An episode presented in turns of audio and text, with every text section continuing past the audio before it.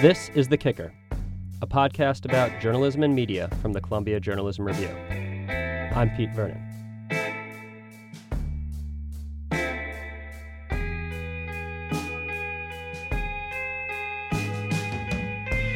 This week, Meg is joined by Christopher Glasick, who wrote a powerful story in Esquire about the family who has made billions off of OxyContin, even as America spiraled into an opioid crisis. It's a different way to look at a story that's been covered a lot over the last year, and one that's very much in the news as Donald Trump officially announced an opioid crisis on Thursday.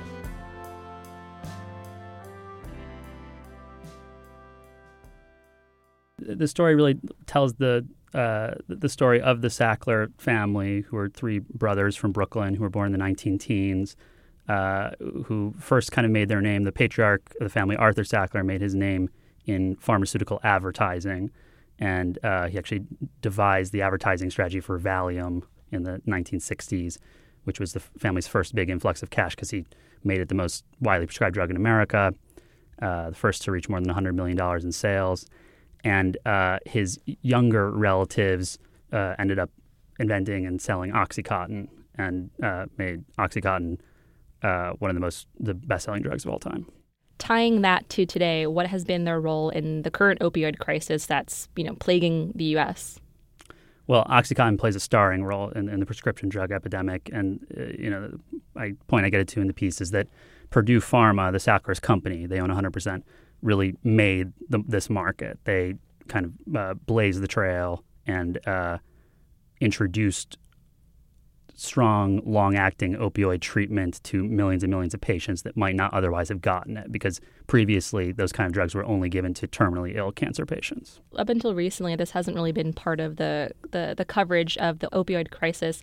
How did you start connecting the dots between this specific family and what's happening in the U S today? Yeah, it's really interesting. Um, you know, I mean, I think the first time the family came on my radar was when they were added to the Forbes list of richest families. They hadn't been on the Forbes list for years and years uh, because there's twenty heirs, and, and Forbes only recently created a, a richest families list to complement its richest individuals list. Um, even then, on the first The first year that Forbes did the list, they did not list the Sacklers. They kind of flew under the radar. Uh, then the second year, they kind of said, oh, whoops, we missed a really, really big one. This family actually has fourteen billion dollars, more than the Mellons, more than the Rockefellers, more than the Fords. Um, and it, it basically all comes from OxyContin. Uh, then in two thousand sixteen, the L A Times did this really phenomenal three-part investigation of Purdue Pharma, the, the Sackler's pharmaceutical company, Um, kind of uh, exposing a, a number of different shady business practices. Uh, the last part of that series focused on uh, the company's international activities. So Purdue has these sister companies that are, that are overseas that are not formally connected to Purdue necessarily, but they're also owned by the Sacklers. So the Sacklers are kind of mentioned here and there in that investigative series, and that kind of caused me to wonder, why haven't we heard about them before? Because uh, we'd really heard so much about Purdue, about, about their company. And, you know, back in two thousand seven, uh, there was this giant federal settlement with the company where the company actually had to plead guilty to criminal charges, and three of its top executives went down. The executives themselves had to plead guilty to criminal charges, which is very, very rare. Uh, Purdue's executives actually did have to plead guilty to criminal charges. They didn't go to jail, but no family members were named in that suit. And so mm. that kind of raised my eyebrows a little bit, too, and I started looking around and see, well, how, how involved was, you know, I kind of assumed, well, maybe the family was kind of these passive owners, they didn't really have anything to do with it. That's how people describe the Mars candy heirs, for instance. Um, and the more I looked into it, I, I uh, you know, discovered that was not the case at all, that the family was very actively involved, actually, in managing the company's day-to-day affairs, particularly during the OxyContin period. I mean, they, they've done such a good job at separating the family name from the drug itself. Like, how do you think they were able to do that for so long, for decades? Right. I mean, so, you know, one really fateful decision that they made was to not name their company after the family. Uh, you know, so Koch brothers have Koch Industries. Uh, the Sacklers had, uh, you know, had controlled numerous companies kind of secretly in the in the fifties and sixties. And uh, you know, one of the companies they bought was this already existing pharmaceutical company called Purdue Frederick, which was like founded in the eighteen nineties. And when they bought it, it was really this kind of hollowed out financial shell. But they never put their name on it. And, you know, that, that was kind of their, their engine uh, for uh, this what, what became this enormous fortune from selling painkillers. And so you mentioned that you, you, you've heard whispers of their names both in Forbes and the L A Times, but when did you start actively kind of reporting out this story for Esquire? I was first interested in looking at the international operations, and I talked to my editor at Esquire about it, and you know, he was really interested in going after the family. He, he had really wanted me to write about the Mercers, actually. Um, and that was something I you know, knew some some other people were working on, so I, I backed away from it. Uh, so the Sacklers were kind of like uh, next up.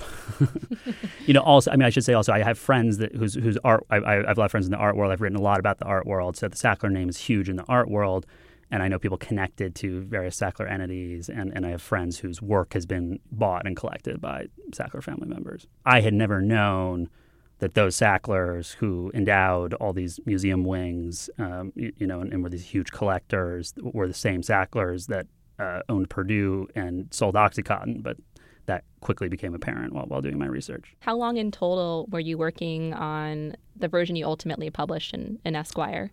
Well, I, I mean, from start to finish, it was about five months. Changing gears a little bit, but I, I also wanted to talk to you about kind of the structure of the piece.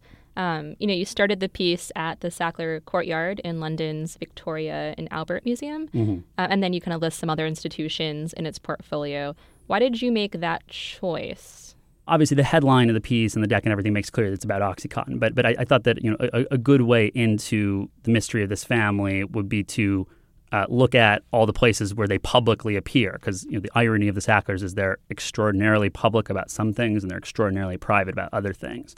Um, and, and I wanted to kind of flesh out this uh, concept of this family that was so ultra elite that it had braided its name throughout all the most patrician institutions in the world. You know, the Louvre, the Tate, the Met, um, you know, virtually every Ivy League university has a Sackler Institute or a Sackler Gallery.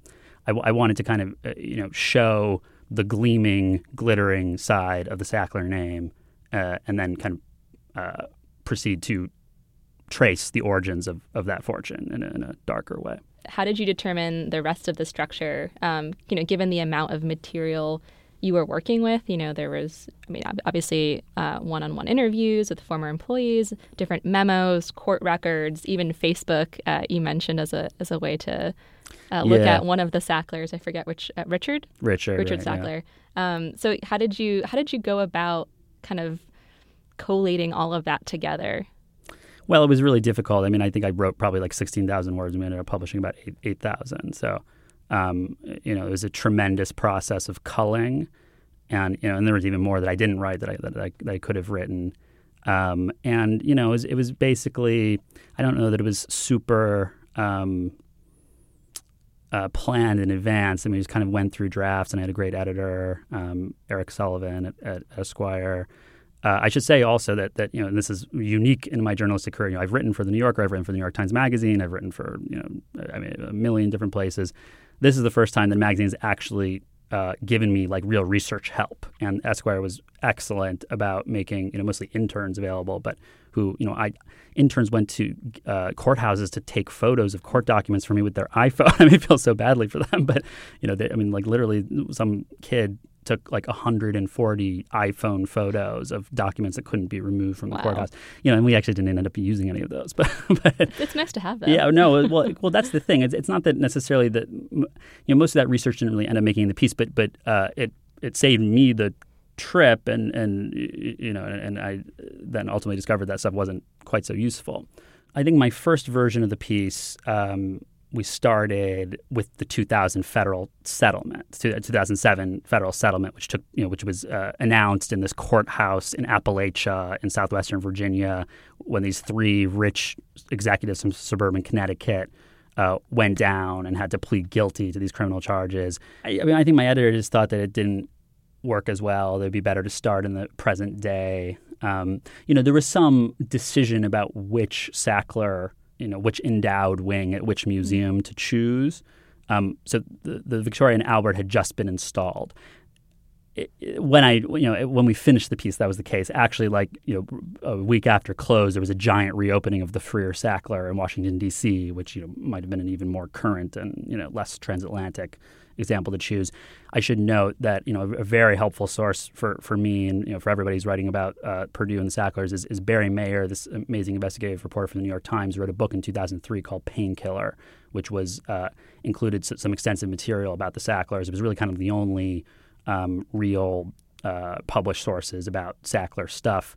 The piece relies a lot on historic detail, um, and so I'm just curious, like, how did you how did you approach that reporting? Did you rely heavily on kind of pre-existing reports from yeah. like, Painkiller and other? Well, so Painkiller didn't talk that much about the Met. I guess it did a little bit. Um, I mean, the uh, so Thomas Hoving, who was the director of the Met, wrote a memoir, and so so. The, Arthur Sackler, you know, who died in nineteen eighty-seven, there really were quite a, a there is quite a lot of printed material about him, and, and he kept a regular column, and this, you know, he he, he controlled these publications and was was quite a, a public person in some ways. He was very private about some aspects of his career, but so he was a huge force in the art world, and he had been profiled a couple times, and so there there was a bit of material about Arthur Sackler and, and the kind of story of his relationship with the Met, something he'd been told in several different places. It was always a question how much we wanted to focus on people who were dead, and, and then how much we wanted to focus on people who were alive. You know, there's a lot. There's a lot more to Arthur's backstory that we could have included. Its connection to OxyContin is, you know, not as direct as, as, as some other things. I mean, the really hard stuff was I was finding the employees. You know, I mean, that that was, that took up, you know, a lot of time, um, and and I think we got some really interesting, great stuff from them. I'm curious uh, how willing, if any, were members of the Sackler family um, you know, to, to talk to you? Yeah, I mean, incredibly unwilling. I mean, I, I reached out to many different members of the Sackler family over many months through different intermediaries, and um, they basically all said no. So I, I, I was able eventually to talk to some members of the family who uh, were divested from OxyContin. So basically, one of the brothers' heirs, when, when Arthur Sackler died, his estate was bought out by the other two brothers, the, the, the Purdue portion was. So his children... Uh, never ha- and his widow uh, never had any, were never enriched by the OxyContin money. And that so, was Elizabeth Sackler. Elizabeth yeah. Sackler, who's well known, who who um, you know, is very progressive, and she founded the Center for Feminist Art at the Brooklyn Museum, um, and then also Jillian Sackler, who's Arthur's widow. Um, you know, th- so they they both wanted to make clear that that you know th- they had nothing to do with OxyContin, and, you know, did not support it. And I'm also curious about um, your decision to end the piece the way that you did. Near the end, you write something like, the Sacklers will likely emerge from the opioid epidemic untouched. Why do you think that is? And I guess, you know, what were you hoping this story would accomplish? Yeah, well, um, so, you know, I mean, whether they, you know, we, I think we, we had a different version that said that they probably won't emerge untouched. You know, so, I mean, I've, I heard different things from different lawyers and even different things from the same lawyer.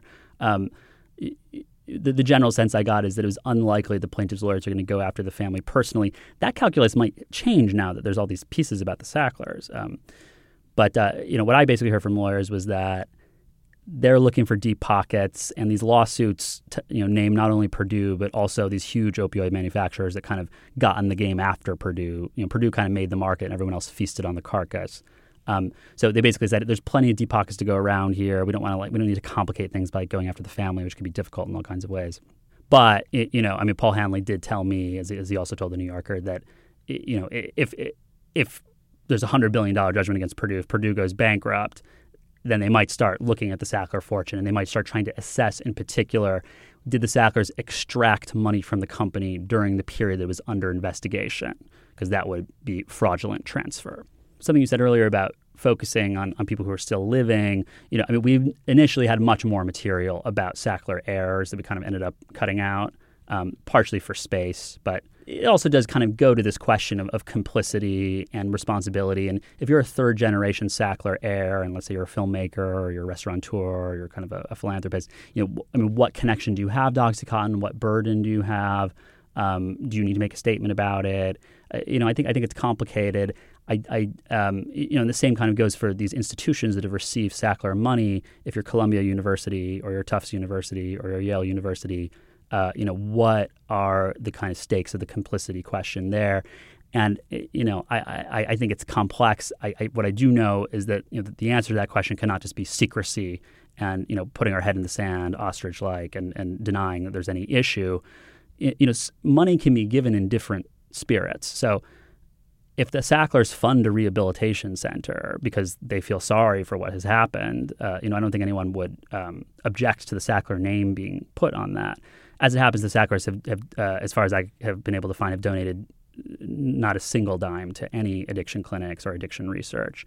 Um, and, you know, and I asked, you know, their their P R representatives, and they were unable to provide a single example of that, even though they've given, you know, million, hundreds of millions to, to other institutions. So, you know, I, I think that there's all kinds of ways that the Sackler name can continue to support arts and education uh, in a way that doesn't seem like a lie or a dodge. But to get there, the Sacklers actually need to come forward and say something, I think. And, and you know, they, they have they continue to refuse to go on the record. And, you know, it's a strategy that's worked really well for them for twenty years. But um, I, I wonder whether that calculus might change.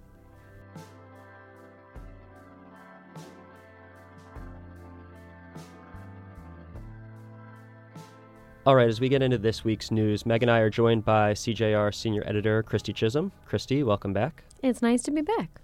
And there's really only one story dominating the conversation around media this week. Before we get into that, I want to give a little bit of the backstory. On Wednesday night, C N N's Oliver Darcy reported that five women had accused Mark Halperin, a well-known political journalist, of sexual harassment back when he worked at A B C News.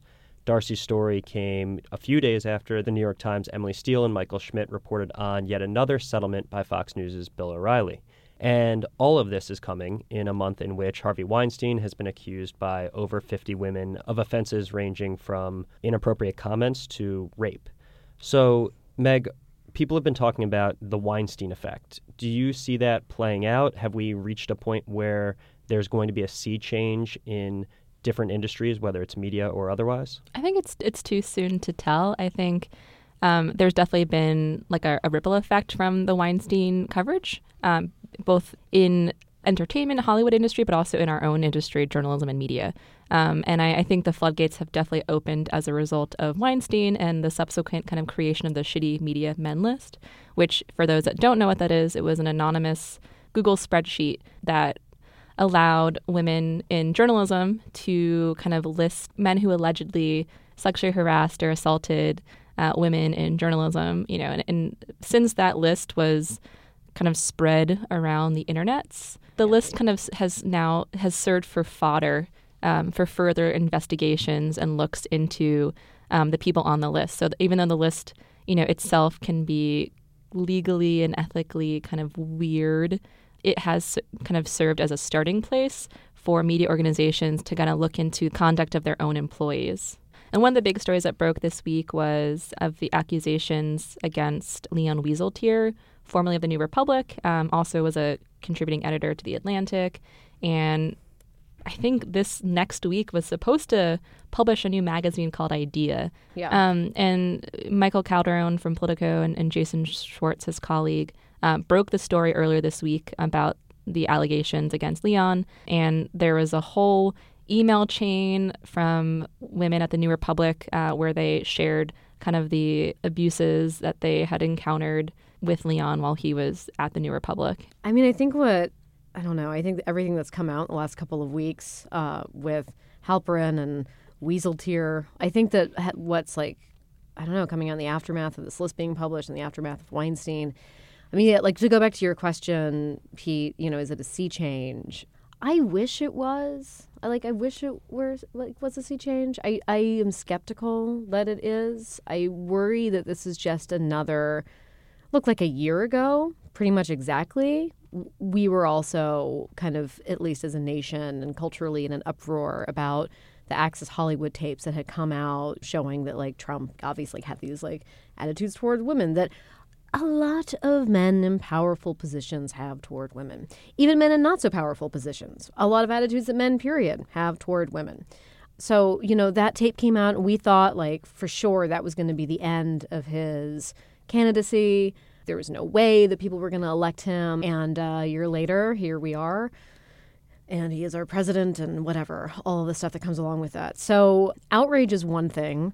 Change is another. But progress that is actually happening right now as a result of these lists is that there are people, these organizations, who are now taken out of the position where they can hurt and offend other women. So that's like actual change. That's something. How long that lasts is another question.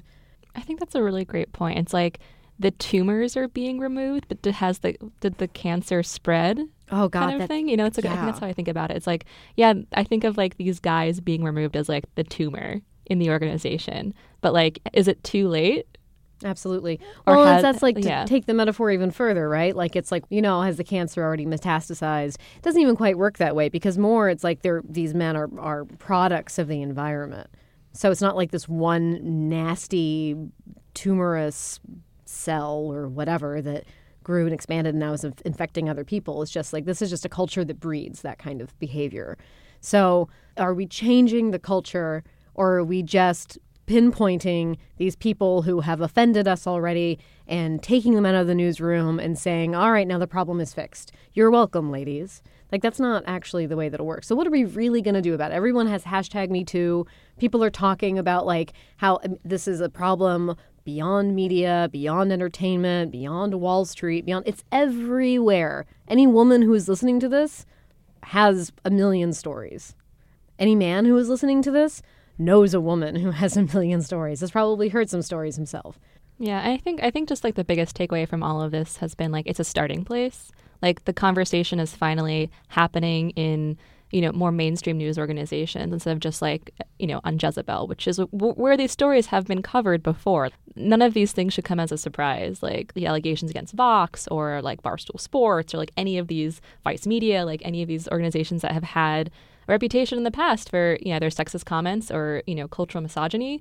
Um, this has been something that's been part of the conversation, maybe more offline or through these like whisper networks for a long time. But I think the one promising thing about all of this is that, you know, you now have the New York Times covering these things. Now, I think that right now it's like we, we're in a moment, right? And people have written about that. Like this is a moment. And people either think it's like a moment of sea change or just like a moment in like a vacuum and it's going to disappear and like whatever.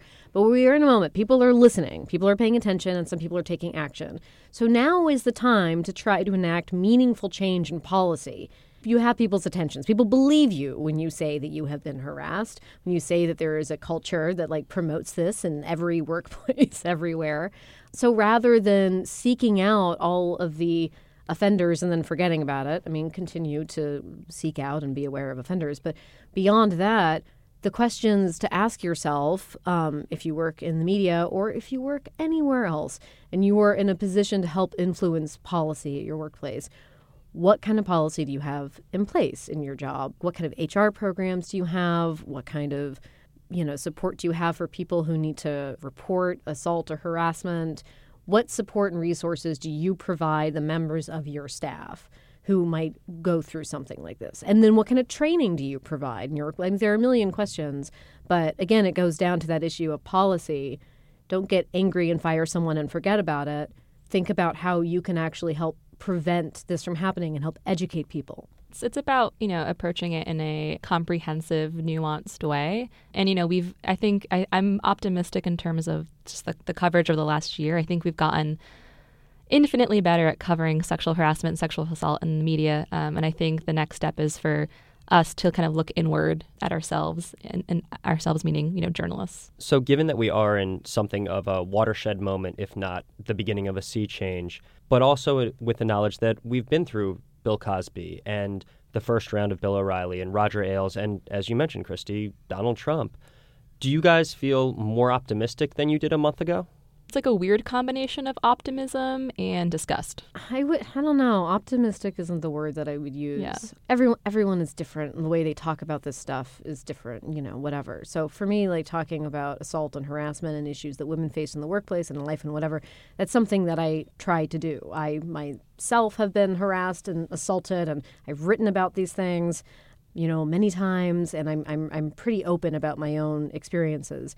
You know, a lot of those conversations, like I write about it and then I kind of send it out into the ether and then that's it. And when I really talk about it, it's with people who are close to me in my life.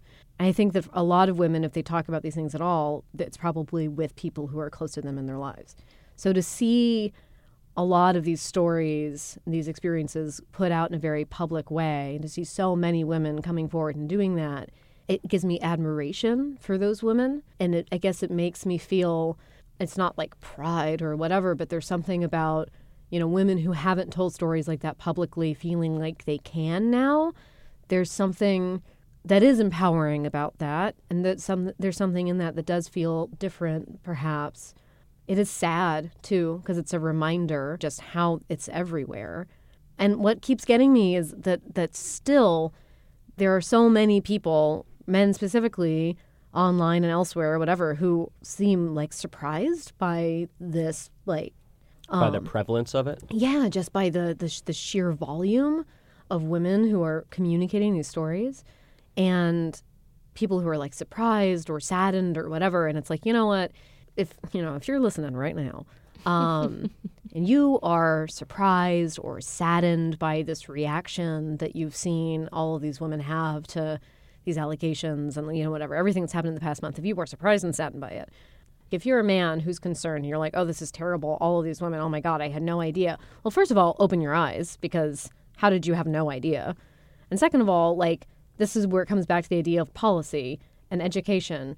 What are you going to do about it? So this is really sad. So if you're in a position of power, what are you going to do to actually help make a difference? Yeah, I think that brings up two things I want to touch on, which was Huffington Post did a kind of a, a look at the New Republic um, and talked to a bunch of, I think, men who were, had been working in the office during the whole Leon period and talking about how, like, you know, they wish they had said something and blah, blah, blah, which is all fine and dandy. But, like, what are you going to do about it now, I think, is the important part. Like, if you if that were to happen in front of you now in a newsroom, how would you react? And, like, what would be your... Like, how would you step in, right? And then the other thing was there was a really great piece on Deadspin. Uh, Drew McGarry wrote about reckoning with his own online past as a man. And he used to write things that were pretty problematic, um, very sexist and misogynist. And this whole incident has made him kind of look inward at himself and his and his past coverage. And I think it's important for male journalists to, to think about how they can do better in their own coverage, um, but also as people and as colleagues. And, yeah. And certainly if you're in management in a newsroom, you really have a huge responsibility um, in terms of making sure that your staff has the support and resources that they need. Right. So in terms of thinking about this going forward, as this story progresses, I expect that we're going to see more names come out. And that's certainly part of journalists' jobs going forward, is to tell these stories and to figure out what has happened in the past, what's going on continuously. What other things can journalists or media organizations do to make sure these situations don't occur? And I'm thinking specifically about in our own industry. And one of the things that comes up, you mentioned leadership. Looking at the mastheads of a lot of news organizations, there's an issue there. I think masthead, yeah, totally important. But I also think newsrooms, regardless of size, need to think about the kind of systematic process for addressing these types of issues in the newsroom. So like if you were in BuzzFeed, how would you go about reporting an instance of sexual harassment or assault, and like making it transparent and accessible to empower people to report something that happened to them if they if they feel like that's the right path for them. Newsrooms need to think about how they can better institutionally address these things. Something also that really um, stands out to me about this kind of, you know, whatever moment that we're in is that journalism is all about seeking truth. And it's about not being afraid to communicate that truth to the wider audience or the world. So it says something when you're talking about women who are journalists, who are in this position, who who have devoted their lives and their careers to helping to expose like wrongdoing and like seek truth and whatever, who still feel afraid or intimidated or ashamed or whatever it may be, all of those things, other things, to name these people who have harassed and abused them in their own workplace.